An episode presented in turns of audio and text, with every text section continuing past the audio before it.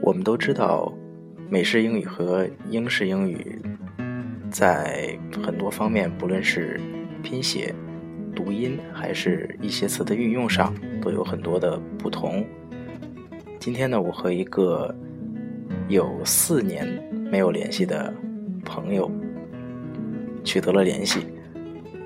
我们认识还是在四年之前的暑假，那个时候我在。呃，一个培训机构做主讲的时候，他是我们班的外教，呃，人非常好。后来他回到伦敦工作以后，就再也没有联系过了。然后今天恢复联系以后，呃，他就他就跟我讲他现在的一些想法呀、生活状况啊，他就说了：“I have an academic interest。” in organizational leadership and development, I was thinking about doing a part time course whilst I work. 大家注意到这个词没有？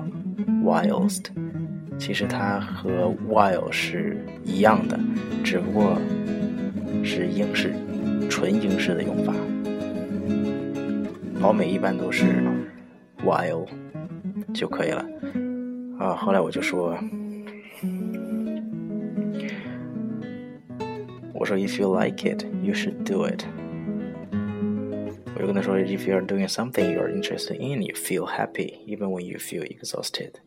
你做自己喜欢的事情啊，即使再累，也非常开心，对吧？后来他就跟我回，Yes, I know the feeling, but I dislike my job。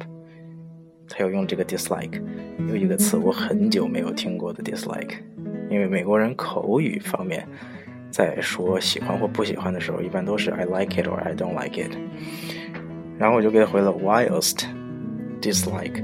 就 British English is really different from American English。他只能回了一个 LOL。